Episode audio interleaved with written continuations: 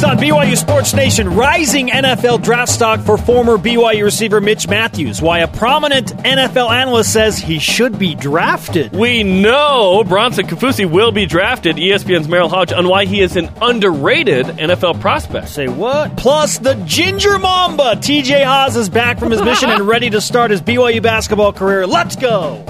This is BYU Sports Nation, brought to you by The BYU Store, simulcast on BYU TV and BYU Radio. Now, from Studio B, here's Spencer Linton and Jarom Jordan. BYU Sports Nation live in Radio Vision, presented by the BYU Store, the official outfitter of BYU fans everywhere. Tuesday, April 12th. Tuesday. Wherever and however you're dialed in, great to have you with us. I am Spencer Linton, teamed up with ice cream consultant Jarom Jordan. We had a lot of ice cream last night. In fact, I, I fed my daughter um, a lot of ice cream because we were at the BYU basketball banquet. Very fun to be there. Kind of formal closure to the 2015-16 season. Fun to be there. Uh, good food, lots of ice cream. So I had a great night.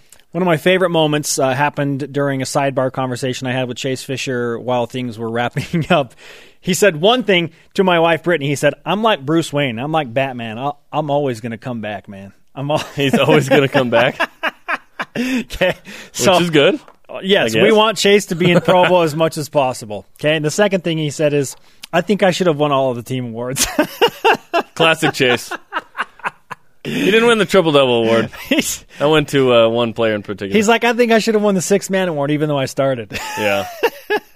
That's classic Chase, man. It's about three things gods, God, guns, and America. oh, he's so funny. Maybe it's about man. multiple gods. I don't know. I'm gonna miss that guy. I really am. I miss him now. But I'm excited that TJ Haws is back from his mission and a new era of BYU Ginger basketball starts. Mamba. The Ginger Mamba. Who calls him that on Twitter? Pretty sure Pat Haas, Jake Who- Caressa.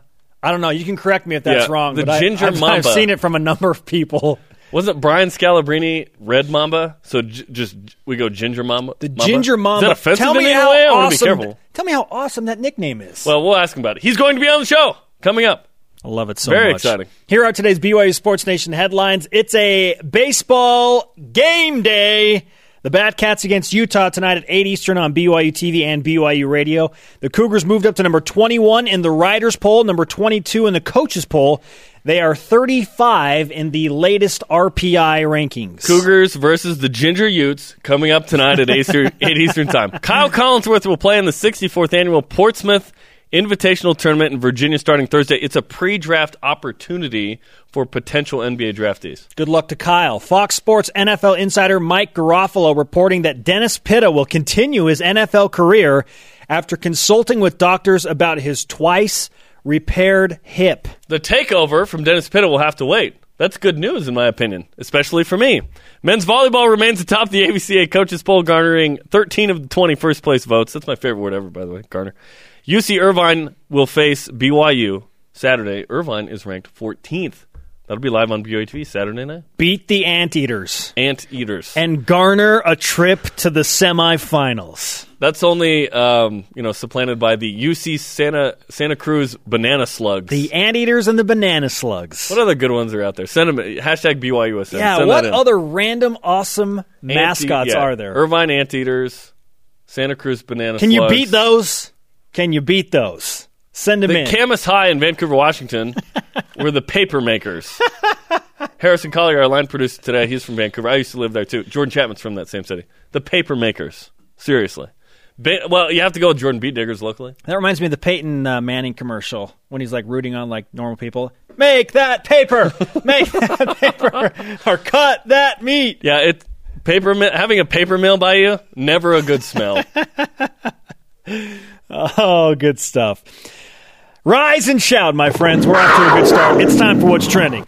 You're talking about it, and so are we. It's what's trending on BYU Sports Nation. BYU to the NFL. Bronson Kaufusi, as Jarom mentioned at the top of the show, will be drafted. It's going to happen. Now we're seeing everything from projections of late second round to as late as the fourth. And in one case, I saw a fifth round. I don't think that's going to happen. Hmm. I think that that Bronson far. is at the latest, in my opinion, is going to go in the third round, just because his he's had a, a really good offseason and his numbers have been good to back up what he already did on the field. But with Bronson being the clear NFL draft pick for BYU this year, that brings us to the curious case of another BYU player that has rising draft stock in the NFL, and that is the curious case of Mitch Matthews, as Jarom dubbed this morning. Who's been discussed at length on this show, elite or not, you know, that whole conversation. But the the conversation has has uh, you know evolved because his pro day was so good, and now we're seeing uh, you know on Twitter and, and on the internet that he's getting some buzz, which is great for Mitch Matthews. We know that he's a good receiver. He's some level of good. That has been the debate on the show. Today's not that not that day per se, but it's good to see that Mitch Matthews is getting a little more buzz because I don't want one draft pick from BYU. I want multiple every year. That could happen. This from Gil Brandt, NFL media senior analyst for NFL.com. The title of this article is this BYU's Hail Mary hero could be 2016 draft selection. Then I quote Wide receiver Mitch Matthews ran the 40 in 4.47 seconds. He had a 36 inch vertical and a 10 foot 9 broad jump. If you're not aware of what that means, they're all really good athletic measurements. He also referenced the size of Matthews' hands and continued. Matthews, who had a memorable Hail Mary catch in the season opening win over Nebraska, really looked good catching the ball and running routes at BYU's Pro Day. He appears to be worthy of a late round draft selection. End quote. That brings us to our Twitter question today. Will, will Mitch Matthews be an NFL draft pick? Why or why not? We just straight up now tell me. Hashtag BYUSN at LaserSheep. Yes, I think his size will not be overlooked. He is energetic, shifty, elite enough. View the Utah State film. Will Mitch Matthews get drafted? Jarom, where do you stand on this after reading the Gil Brandt article and now seeing the buzz that is surrounding him following his pro day? I still, uh, I don't think he'll be drafted, but I hope that he is. Okay, I, th- I think that he is an NFL caliber type of receiver. Now, there's still some uh, questions about Mitch that were left unanswered after the season. Before the season, we talked about is he strong enough on the line? Can he beat man coverage? No one's questioning Mitch Matthews' athleticism. I was not shocked at what he did in the combine. He's a he he is an elite athlete. Is he an elite receiver in college football? That's that encompasses the whole package, right? Mitch Matthews is one of the best receivers to play at BYU ever. To me, he's one of the top 20 receivers in BYU history. But will he be drafted? I'm not sure that even it, it, does matter. I want him to be drafted, but he's going to make uh, at least a practice squad, in my opinion, and have a shot at making a 53 man roster. The measurables during Pro Day and just his size and athleticism alone, there are too many people in the NFL, especially owners and guys that get caught up in those numbers. And when you look at Mitch Matthews just as a physical specimen, oh, fantastic. There are too many people that are going to be like, yes, and if he's not good enough right now, we can make him good enough for the NFL because he has the basis of what we need. I just don't see him falling all the way. I, I, I think, think, he'll be drafted? I think he'll be drafted in the seventh round. I, yeah. That would be fantastic if Mitch Matthews was drafted because BYU's had pass rushers be drafted every other year for the last several years, right? It'd be nice to get skill position players because a guy like Mitch Matthews has put in the time, uh, athletically off the charts as we saw – he's there's still questions with him, um, but I think that those can be answered. He can improve. Yeah, was he a lead in college football? In my opinion, no. But you don't have to be to be drafted. In my opinion, you look you look at this, and we have had this discussion, elite or not, and what role does the NFL draft play in this? What's your opinion on that? For me, my personal opinion is that being drafted is the number one most important thing in that elite conversation. Wow, number one. Why do you say that? Because there are 1,200 roughly, maybe probably more. I mean, that, I underestimated. There are 1,200 Division One receivers. There were 35 drafted last year. That's less than 3%. If you're drafted, it's so hard to make it to the next level. Yeah. And if I think if you're in the top 3% of all Division 1 wide receiver athletes, to me that is elite. That just that's that alone is like, wow, you're good enough to play in the NFL. Here's why I say no. I looked at those 35 to see who they were. There's a dude from Monmouth, uh, UConn. I didn't even know Monmouth had it. I just thought they just celebrated basketball um, on the bench. UConn, Northern Illinois, East Carolina, William and Mary, Central Arkansas. Like among the draftees, like I don't count those guys as elite receivers. But who cares where but you they play? made, but they made the NFL. Like I saw, you know, we saw Geremy Davis of UConn play. I would not call him an elite college football receiver. I thought it was really He good. had an, he had an impact in the NFL I, though. I wouldn't call him elite. Like he got drafted, and that's fantastic. But it, it had more to do with his athleticism than like kind of stats and that kind of thing. I think Mitch Matthews is fantastic. I don't think he's an elite receiver among all the college football receivers, but I think he's really good and has a shot at being drafted. 35 out of 1200. So just by the percentage alone, you ask me why I feel like that is elite. It's so hard to get drafted into the NFL. Oh, for sure. And so if I don't care To where me, you to play, got to be even above that. I don't care where you play, and every receiver is going to have a downside. I mean, other than like the top two guys, like there are going to be, you know, It's a pretty major downside, though. The one I'm talking about, like that. I, if you can't get open, you can't catch the ball. Like that's well, an issue, right? Against who? Michigan? Is that what you're referencing? Michigan is every week in the NFL, like those caliber of corners, right? It depends And on no- how, and how you're matched up against and who plays against you. Like, Yeah. I don't know. I don't know. We'll see. And I'm of the opinion that you can get better at those things. And I'm saying that the numbers, the measurements that he has are going to be very It- much noticed. It screams NFL uh, prospect. Yes. for sure. It, Yes. it does. Now, now, will a team draft him? I hope so. Here's the number one reason I think that Mitch Matthews, besides his pro day measurements, is appealing to a bunch of NFL teams and scouts, and that is our stat of the day. It's the BYU Sports Nation stat of the day. Mitch Matthews' 11 touchdown catches last year were tied for 12th nationally. He is a red zone target. He goes up and attacks the ball in the red zone. You're 6'6 and you have a 36 inch vertical. Good grief. Just throw it anywhere in the area. And he's got big hands to go up and get the ball. We saw that time and time again last year. He is a red zone threat. NFL teams love big, tall receivers that can go up and get the ball against the shorter cornerbacks. If you can get off the line. well, like that's if you can't get off the line, you can't go up and get the ball, right? Oh, you know what? We've debated that long enough. Here's something that we never debate. Countdown to the Wildcats. 144. That's it. 144 days away. Only 144. Oh, it feels so long now. Like 150 was like a, a notable mark. Now I'm like, oh, 144. Don't you remember when we were like 248 though? Listen, I love Star Wars. I didn't count down from 144 days for Star Wars. You didn't? No. See, that's the one thing I think you would count down for. I probably did on my mission. Coming up, Merril Hoge of ESPN why Bronson Kaufusi is underrated as an NFL draft prospect, and this man right here, TJ Haws, is in Studio B.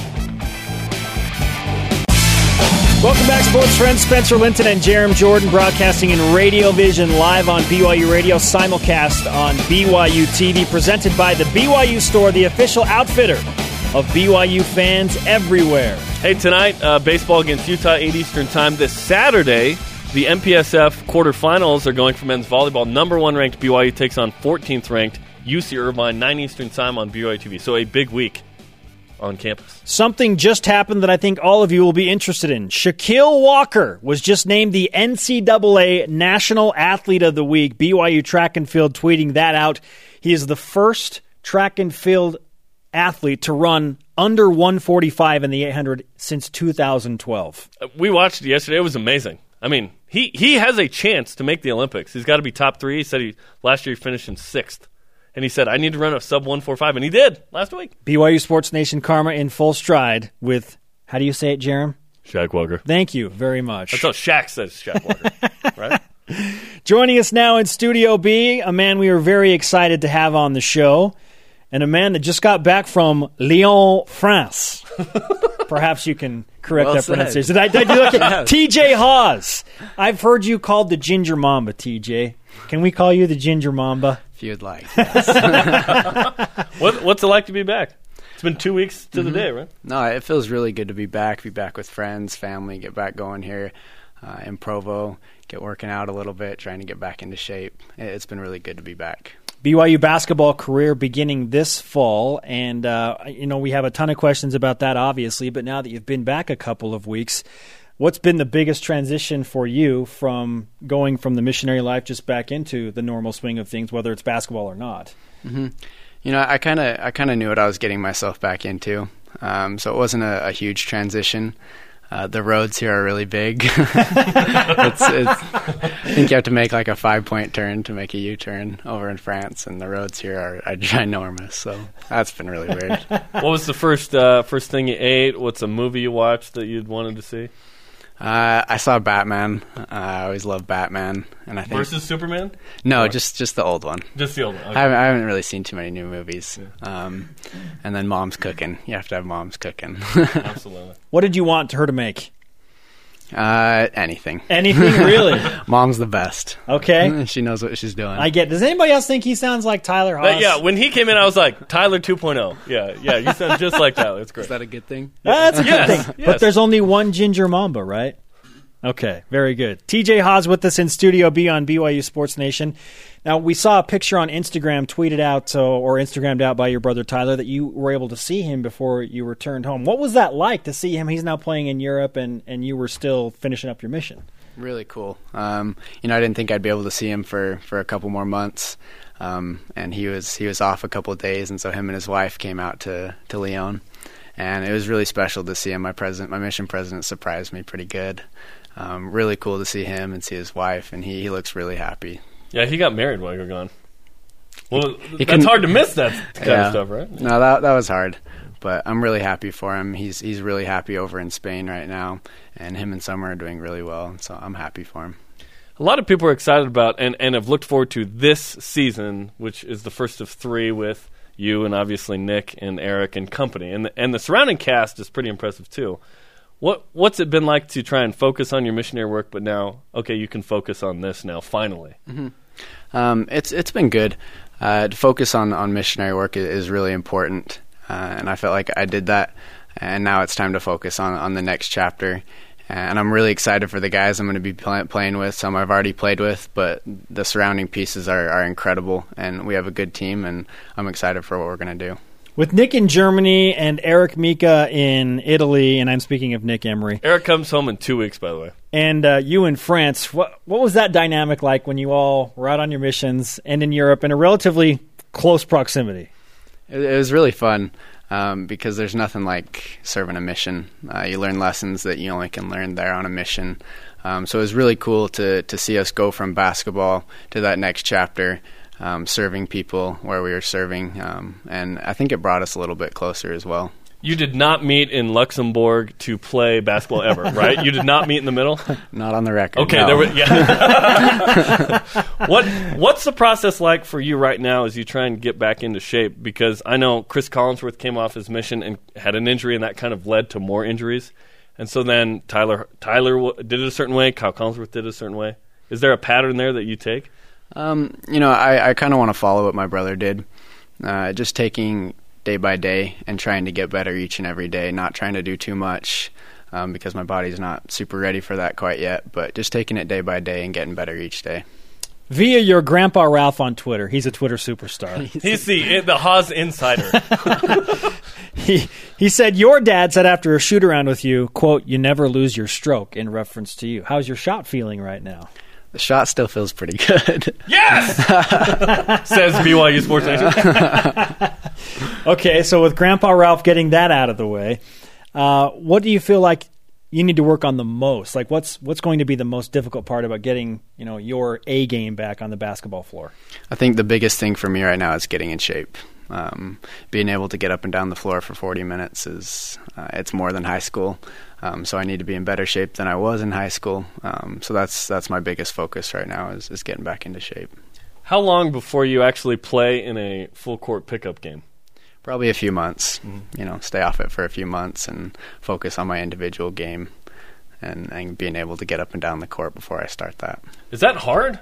Because you want you come home and you you want to play basketball, but it's more of an individual kind of thing, right? Yeah, it's a little bit hard, but I'm I'm still getting that satisfaction from shooting and getting up and down the court. So So give us an idea. Like you, you shoot 100 free throws, or, or what do you do? What what's the workout right now, and how do you how do you measure success?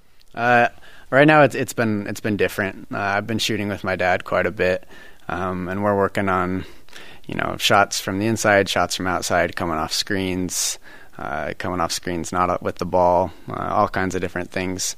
So nothing really set yet, but we're trying to get back into it. That was old Marty's stroke? It's still pretty good.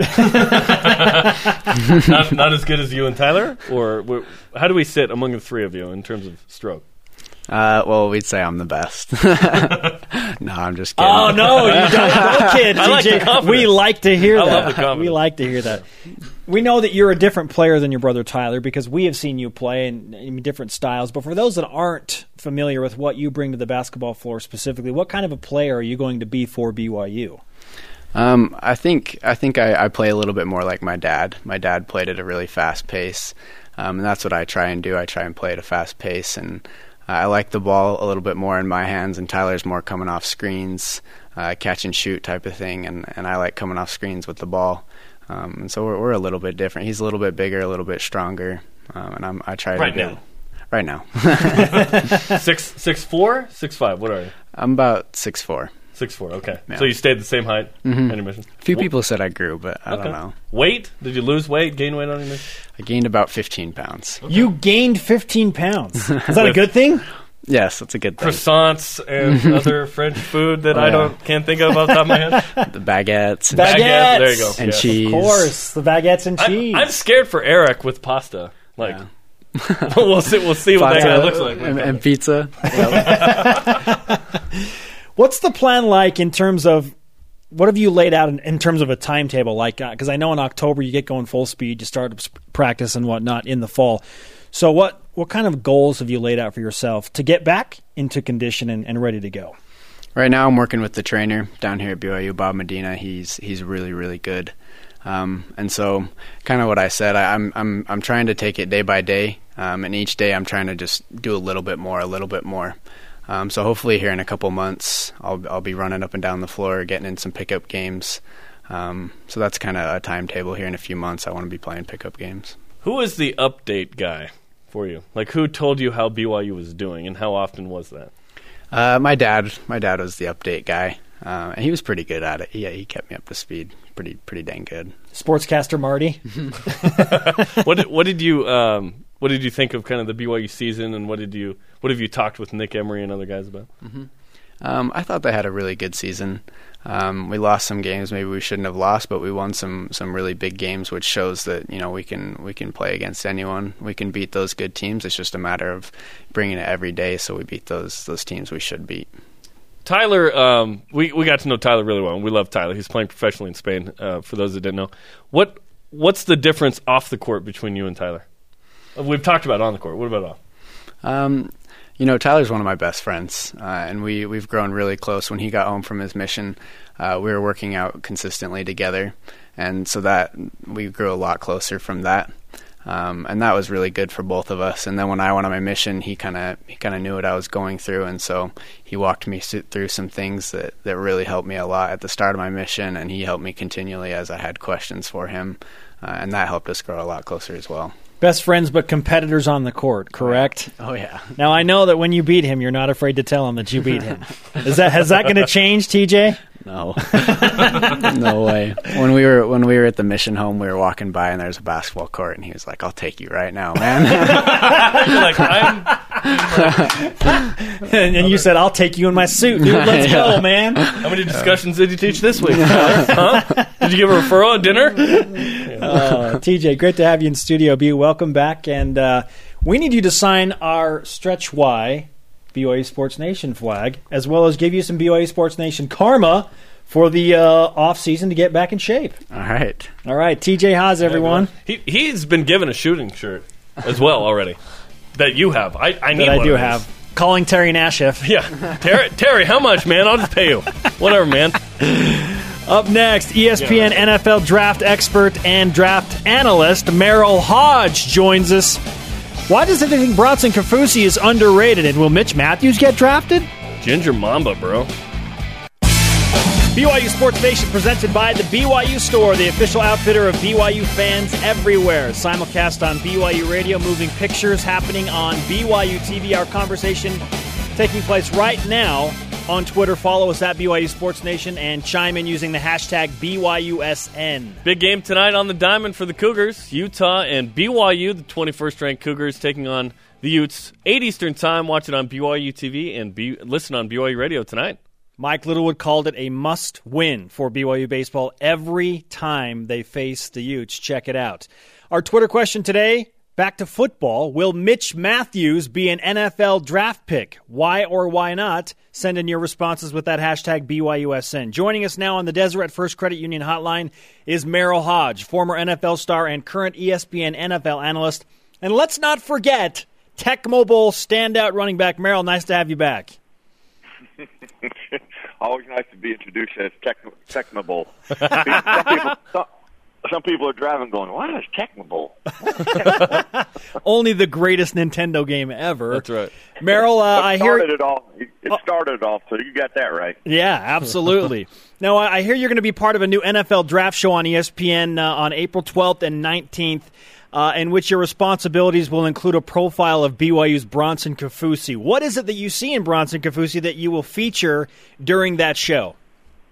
Well, I'm gonna back up just for a second. You know, um, when we have done the draft, and I say ESPN over the years, I've always felt that you know our bosses they want to cover at 360, and I've always felt we cover at 180, and we keep repeating the 180, and the 180 that we cover, quite honestly, is really not uh, conducive to transitioning college players into the NFL. Example: we tell about what they did in college, what records they have, trophies they won, national championship or bowl games they won. Then we tell what they did on the pro day, their pro day, and the combine. Well, none of that really has any relevancy whatsoever to the environment they're about to enter. The environment in the NFL changes from what it is in college. I mean, the field alone, try to tell people this all the time, is different. You know, and they go, well, what do you mean? Well, if you look at the field and you take the college hash marks that are very wide and you bring them in, the game in the NFL is played in the middle because of that. You know, you take about five yards off of one side of the field or enough or of the other based on where the ball is aligned. It's a different game, and then the, the talent is balanced. You play in the middle of the field, so there's a certain skill set. So, and I've been trying to get us to do the show. Well, ESPN finally agreed to it, and we're doing it under our matchup format. So it's based on watching tape, so coaching tape of the NFL and coaching tape of college. Hmm. Now, part of our show actually today, tonight it airs. It'll air at 6 p.m. you guys' time on ESPN. Um, you know, I went through. Here's how I do it. I have no agenda other than to find the skill set, a football skill set that will translate to the NFL. I get a list of five or six guys deep in each position that people are saying are going to be great players. Now, I get done with the five pass rushers, and I've I've watched Bronson Kaufusi. I've known him for a couple of years with Bo being there. I'm like, I'd like to see where he stacks up. So I plugged him in, and I watched about three games, and it only took like one game for me to immediately say he's better than Ogbah, the kid from Oklahoma State, who was highly touted. Then I go Shaq Lawson. He's better than Shaq Lawson Wow. at Clemson. He's better in Clemson. Now, right now you say, "Wow." Why? Why would you say, "Wow"? Now that was. I really wanted to know why would you say, "Wow"? Probably because the media has portrayed Shaq Lawson as, uh, you know, the unstoppable force. Okay. Now, you you're probably right. I have. I don't even know where these guys rank because when I got them done, I'm like, I wouldn't touch Oddball. I wouldn't touch Clem. I wouldn't touch Lawson. And they're talking about him in the first round. Ain't no way.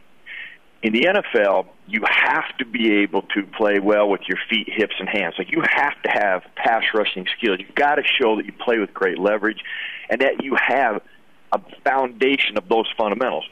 If you don't, I'm telling you right now, you got no shot.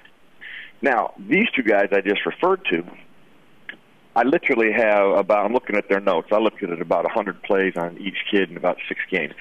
I I repeated them over and over. They just lay on people. There's no explosiveness. There's nothing in their hips. There's no hands. Well, there's oftentimes guys get sacks. I remember one time Ogbah got a sack, and I'm like, I'm going to tell you this: he didn't get credit for that sack. The tackle had manhandled him, and he threw him into the quarterback. Sure enough, you go on the stats, and I'm like, are you kidding me? So, you, what you have to do is you have to understand the environment they're going to first. I mean, if you don't understand that, then you can sit and watch tape all along at college, and you're just not going to have a clue. So I put in Bronson Kaufusi. Now here's where he translates really well. He has great feet, hips, and hands. I mean, he's got good fundamentals um, from a defensive perspective. But here's where he separates himself from those two guys. If that's just not enough, which that is clearly enough, you can line him up. You guys know this. You can line him at right end, left end. Really critical. You can put him over the guards. When you can move a guy in the trenches, if you remember Justin Tuck from Notre Dame, I mean, he arguably was the Super Bowl MVP when the Giants beat the Patriots because they used Justin Tuck in that second matchup at the Super Bowl to get pressure on Tom Brady by lining him up over the guard. Whereas in the Week 17 matchup, they used him out all over the tackles. So in the Super Bowl, they created all these different matchups, and it actually changed the NFL in a way where you're trying to find guys that are good enough, big enough, and bad enough, and smart enough to go across the offensive line and find matchups. Because the NFL is about that. Well, I take Bronson Kaufusi over those two guys any day, anywhere, anyhow, and he's got a better chance of transitioning to the NFL because of all the things I just shared. These other two guys, one dimensional, line up on one side, other than Ogbah, he'll flip to the other side. And oftentimes they only do that because he's getting whipped by the other left tackle. So they move to the other side to see if they can't get some pressure. And uh, those things are factual. They're not going to change. They will. Both of them will struggle immensely. And somebody, you hope that where Bronson goes, they have a good defensive line coach because he can only get better. Yeah. But he has a great foundation. Like I look at him, and I'm like, okay, I don't have to teach him how to do work his hands He plays with great leverage, has great instincts, is smart, played in a lot of positions. Okay, a lot of the battle's over. He knows. People go, well, you can teach him that. You can teach anything, but you forget to ask the question: Can you learn it and apply it? That's the big hurdle. I could teach you anything. can the can, can the player learn it and apply it? Well, I've already seen him apply it. I got a good shot. I go, listen, I'm going to be able to lot this guy. The other two guys, I'm just going to be working on getting them to learn how to play the game at the level they're about to enter. That's a daunting task. I don't want that task. That is just too hard. And oftentimes, if you, especially you're a high draft pick, now you don't have sacks, can't get on the field. I mean, you're done in two years. So I mean, you, you need to watch when you watch the show. Anyway, getting back to that, you'll you'll see that the foundation that we create from the environment, all these positions are going. And we're going to do Derrick Henry in this in this first show. You know, now he's a guy who was won the Heisman Trophy but he does not translate well to the NFL. You know, because of the, the the most important skill set for a runner going from college to NFL is what I call spontaneous agility. And people always go, "What is that spontaneous agility?" I'm like, "Did you guys see the combine?" I saw yes. some of it. Yes. Okay. Now I'm sure you saw the agility drill where they had a cone here and a cone there, and everybody makes their cuts at the cone. Now that's I think it's a very good drill to see the agility. However, on Sunday at one o'clock, those cones are moving, and those cones are six five, three hundred, and six two, two forty five, and they're grown men, smart men, and they know what they're doing. So they're not just sitting there, and I can't just make a cut at the cone. I got to make people miss in a tight environment, especially as a runner in the NFL, much more than in college. I mean, it'll triple in the NFL the traffic and the tight quarters. So if you can't get in and out of breaks, you don't have power. The odds of you being successful on a consistent basis is slim to none. And the real problem with uh, Derrick Henry, I never seen a guy just he just he's trying to his eyes see it, he just can't get it. He just his feet won't work that quick. You know, his, he tips over, he takes a lot of shots, and it's just going to be a really hard transition for him, and people be disappointed because they're expecting Heisman Trophy winner, 2,000 yards. Now, those 2,000 yards are going to get cut down to about 700, and that's if he gets 365 carries and when he comes to the NFL. So it's uh, it's a show that kind of shows all that, but we we do highlight um, Bronson Kaufusi towards the end of the show, and we and I, I don't do that because Bo goes to BYU or uh, I I do that based on the tape I saw. If I thought Bronson Kaufusi couldn't play, I wouldn't even put him in the show. I wouldn't do right. that. And I we'd mean, still I, talk I, to you about it. Yeah, we'd still ask you the yeah. question. Yeah. But yeah. I but I tell you the truth about him too. I mean, yeah, absolutely. I have no agenda. I have no agenda on this thing. I, I know nothing about these guys.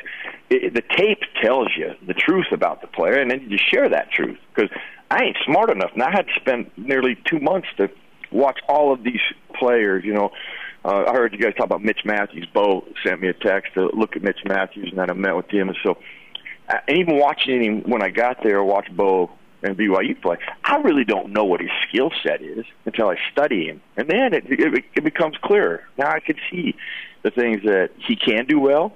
He'll have to get better at if he wants to transition. And can he transition? Yes. I think there's a lot of things Mitch Matthews does really, really well that people will covet um, when they're looking at wide receivers in the NFL. When there's a conversation about players, we, we've discussed this at length. There's what they do on the field and what you're talking about. You watch film. Then there's the off season and dudes run around in their underwear and their spontaneous agility and there's all these drills, right? What weight do you give to each in how you evaluate a player? Well, what you just explained, and there's there's two types of evaluations in the NFL because I I've been doing this for from playing nearly a decade and the next about 30 years, over 30 years from playing and studying this league. I've sat with GMs at NFL Films for a couple of years. I'm not going to give names because, but they were measurable guys. We watch a guy on tape, and what I mean is they'd be like, oh, six three, two forty five, runs a four four forty. Now I'm watching him. I'm go, okay, this guy stinks. this guy can't play. and then then we come to another. Oh god, five eleven, you know, two fifteen, around a four six forty, and I'm uh, down on him. I'm like, okay, now that dude can play. I mean, that's a football player. Well, I'm gonna back up even further. It was my second year in the National Football League. Chuck Noll came in one day, and he said, and there had been this argument going on within the organization for actually four or five years. At the beginning of training camp, everybody's there. Every scout, everybody a part of the organization is there. So you have regions all over there, all come together. They wanted to do the first practice like a mini combine. You know, we at the 40, we did the agility, we do the vertical. And Chuck didn't want to waste his time on that because it had already been done. Well, Mr. Rooney came to him and he's like, "Can we find a common ground?" They find a common ground, and here's the common ground. Chuck tells us we're going to run the 40 vertical and um, uh, uh, agility drill that we had um, that they set up.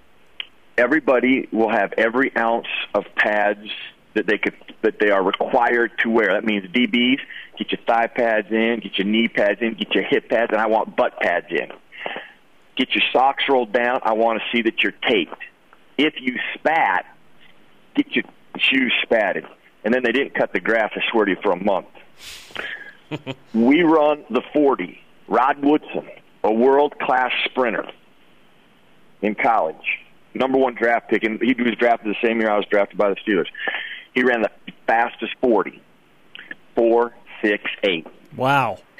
Okay, now what we come to the meeting the next day, you know, after all this stuff is done, we've wasted a day of practice, and he said, and Chuck shares the fastest 40, the fastest vertical, and the biggest broad jump, all the numbers. He said, now, guys, now that we found out who um, are, who are the best at these drills, I got five weeks to find out who can play football, and that's who I'm keeping. Well, right then I was like, there's the difference. You have athletic measurables, and you have a football skill set. If you make choices based on athletic um, drills and evaluation, I'll promise this: you will be you'll make mistake after mistake after mistake.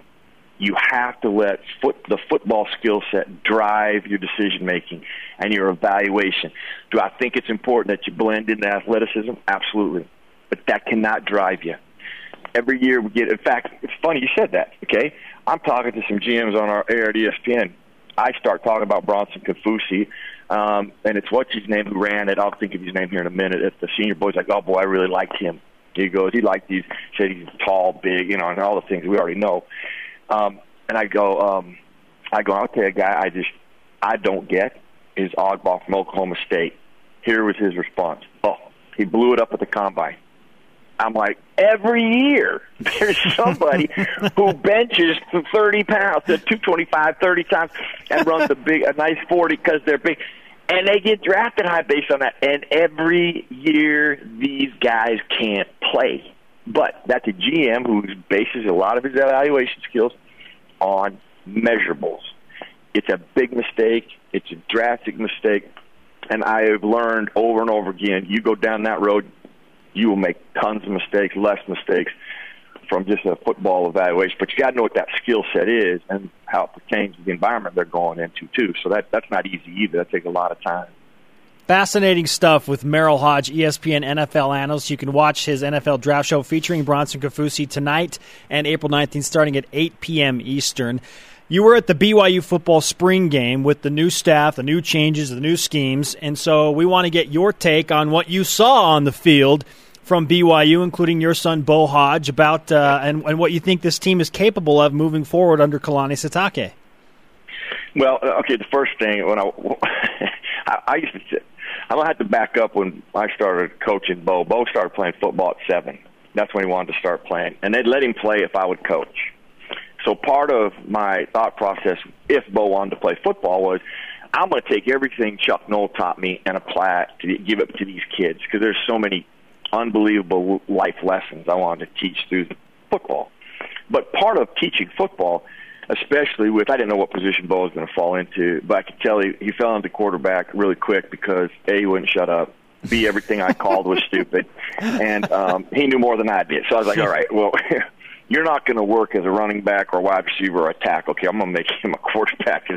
And he was a gifted. He had Bo had just some gifts I, still to day, of all the players I play with, he's the most instinctive player I've ever been around. A guy, I, and I got to know him from the day he went on a football field knew nothing. So that's how I know how instinctive he is. Well, I made our all our quarterbacks. We had to play under center. I made them play under center. They couldn't play in the shotgun for three years, and they fought me every day. They because you know kids just want to stand in the shotgun now, and I think in youth football we do a disservice to our young kids by not teaching them how to play the position, the complete position. And I said, well, you never know. I'm to tell you this. I never know when you're going to need this, but I do know this. You're not going to ever do it in high school. I know what high school you're going to. You're not going to do that. And based on what's going on in colleges, you may never see it there. But let's say you were good enough to go all the way, and you've never taken a snap under center. It could cost you. I go, look at it that way for me. So do it. And I fought. They fought. I fought. I fought. Well, uh, when I saw him under center, and actually on the first time he went under center, he texted me. He said, "Hey, thanks, Dad." I knew what he was when he said, "Thanks, Dad." That's all he said.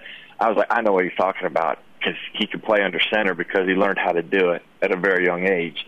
And what was interesting, and he's really helped me, is we look at evaluating players in these spread offenses, which, from my my perspective, this is not college perspective. So understand, I know college is about winning in college. That's important. That's what they care about. But taking guys out of a spread offense in the NFL is one of the most difficult things to do. They learn nothing. It is they're simple offenses. They don't teach things that you really need to teach to fully orchestrate and play like in the NFL. That's why I always the more I look at these spreads, I'm like, God, why do you why do you limit yourself like that? And what I mean by that is, do you know how valuable the huddle is? I can't tell you how many times we changed things, made plays by the communication one guy to the other about a play that was going on because we were in the huddle. The full complement that you get and you teach the quarterback how to play, the command they have, protections, hot routes that are not taught, how to read coverage. These wide receivers at BYU in the spreads, they have no idea. I'm like, that's almost mind boggling. So what I'm saying is, I know everybody I talk to, from Bo to all these, they love it. And I think it's awesome that it's there. What you have to realize is it's a new system. There's a lot of new learning. There's a lot of layers of learning these kids have to have to learn how to do it. Sometimes when you're learning, you don't play with great instincts and you don't play like you want to because you're thinking a lot because you're learning. You know, that's going to take a while. You know, you have so many reps and so much time at college, which hurts these kids. Um, but eventually, I believe it's the right path. There's a lot of energy about it. Um, Bo obviously loved it. I, I, I mean, I've known Ty for a long time, Ty Detmer, and you know, I rave. I mean, I've always liked him as a person, but I've heard great things about him as a coach, and Bo loves playing for him. You know, when you have a guy that will teach you and you love playing for, you get every ounce out of your kids, and there's no doubt they're going to do that with that staff. Merril, fantastic stuff. We appreciate the time and uh, look forward to uh, the NFL draft presentation tonight. Yeah, make sure you watch. You've got Bronson Kaufusi. He represents very well in the NFL, guys. Oh, we will be watching Merril Hoge on the Deseret First Credit Union Hotline. Deseret First, your values, your timeline, your financial future. Great stuff from Merril, kind of about the process and how he evaluates. I always wonder that because it's on the field and then there's run around in your underwear. And how do you combine those two things?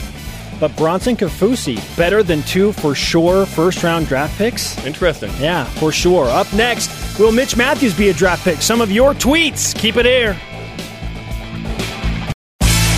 BYU Sports Nation presented by the BYU Store, the official outfitter of BYU fans everywhere. Spencer Linton and Jarom Jordan live from Studio B. Remember, if you miss an episode of this show live, the rebroadcast airs weeknights on BYU TV at 6 Eastern. We have spoken with BYU basketball returned missionary and the Ginger Mamba, TJ Haws, Ginger Mamba. as well as Merril Hoge of ESPN, who just told us that he thinks Bronson Kaufusi is better than two for sure first round draft picks at the defensive line pass rusher position. That's an interesting uh, opinion because the opinion right now is that BYU's Bronson Kaufusi is a day two prospect. So How about we'll, that? we'll see what happens. And will BYU have more than one draft pick? Our Twitter question today Will Mitch Matthews be an NFL draft pick? Why or why not? Let's get to some of your tweets. Tweet, tweet. At Old Max Hall. Nice. Yes, This because not he, Max Hall. he killed it at Pro Day. And we talked to Merril Hoge about this, about the intangibles that you can put on display during Pro Day and then what you do on the field. He said, And those are the tangibles on Pro Day. yes, Yep. that, that Mitch Matthews has a number of things that will be appealing to NFL, I don't know, Gen- GMs, people that are making the Coaches, decisions, yeah. coaches. Scouts. But will Mitch, is it enough for him to get drafted in the seven rounds? Yeah, either way, to me, it's going to be close. If he's drafted, it was close. If he's not, it was close to him being drafted. I think he's going to be at least on a practice squad and have a good chance of competing for a spot on a 53. That's where I think he is. At JSJ35. Yes, because he is elite. Well, there you go. There's That's the all the- answer. that's all the reasoning That's you all need. you need. This we need to read this next one. At Lando Kugrizian. nice. Lando Kugrizian says the following. Billy D. Williams weighing in. He should be, if only for his hands. The guys can catch anything. My concern is his speed. How fast does Mitch run? Now, his speed was addressed in the 40. The 4. He ran in the four fours. 4.47? Was that Four we- four. Yeah, one person had a four four seven, the other had a four four six. But whatever. Which fast. is crazy fast. Like, that's that's faster than I thought. I thought he'd run like a 4.6. Now, is there that big of a difference? It's kind of like gasoline. We all go down the street because it's like four cents more or less. You get like 20 gallons. It was like a dollar and a half. There's not that big a difference, right? Or is there? At Sporting SLC says depends on if the Green Bay Packers can accumulate more late round picks. They have been known to go after guys like Mitch Matthews. Okay. Stay with us. The Cougar Whip Around hits next. Everything you need to know. BYU Sports Nation presented in part by DexterLaw.com. Help when you need it most. Jarom? Let us whip it. Okay. It's time for the Cougar Whip Around. Baseball. Baseball game day for the Batcats against Utah tonight, 8 Eastern on BYU TV and BYU Radio. The Cougars up, moved up to 21. The Riders poll 22, and the coaches, the Cougars are 35th in the RPI.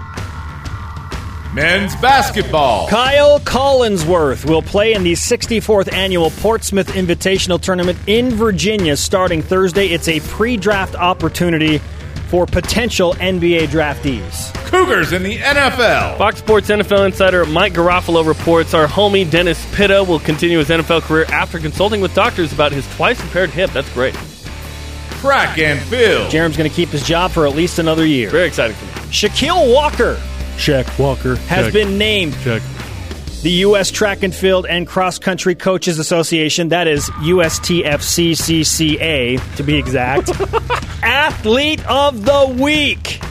For his performance at the Sun Angel Track Classic, he was the first athlete to go under 1 minute 45 seconds in the 800 in four years. Volleyball. The men remain atop the AVCA Coaches Poll, garnering 13 of the 20 first place votes. UC Irvine, who will BYU will face on Saturday, is ranked 14. Golf. The men's team leads the Ping Cougar Classic at 22 under par collectively after day one. Austin Christensen and Patrick Fishburne are tied at 7 under, which is one back of the overall lead. Cougars in the minor leagues. Adam Miller had a save for the Mobile Bay Bears last night. He has three saves and three appearances this season. Athletics. Go Bay Bears. The Cougarettes won their 7,000th national championship. oh, I'm sorry, 16th national championship since 16? Wow. 1997. They took home, home the title in the Jazz division. All, Congrats all- again. All they do is win national championships. They're so good, we're bored with it. And this like, is like unbelievable. There are a number of dance competitions. Like this is the this is the Premier League of dance competitions in oh, the Oh, NCAA. Oh, the Premiership. Yes, the Premiership of dance competitions. Seriously, it is Barclays. no, El Clasico between BYU and Louisville. La Liga. Future guests on the show include Ryan Hancock, former BYU football quarterback and baseball player. He's big on the Batcats right now. He's always tweeting Oh, yeah. during those games. And Taryn Hauk, another NFL draft hopeful. Plus Ben Patch to preview the MPSF quarterfinal. He might be the conference player of the year. That comes out Thursday. Today's Rise and Shout brought to you by Dexter and Dexter Help when you need it most. DexterLaw.com. We're giving it to the Pitta takeover. Dennis Pitta. Dennis Pitta Pitta bread. Love Dennis Pitta. Really excited that he could play another season. I hope that it works out for him because, like Austin Collie, tremendous skill position player that we need in the NFL because BYU needs guys in the NFL. A Super Bowl champion, a guy who caught a touchdown in the Super Bowl in 2013. man. Will Mitch Matthews be joining him in the NFL as a pick? Why or why not? Our elite tweet of the day is from BYU LASF Jazz. He says, My bet is the CFL. Eh? Come on, man. No, I, I think he'll make an NFL roster in some form. Thanks to Merril Hoge, TJ Hodge, Merril Hoge, TJ Hodge. That sounds very close. I thought I Yes. messed up. And everyone on our crew. Merril Haws and TJ Hodge. Yeah, something like that.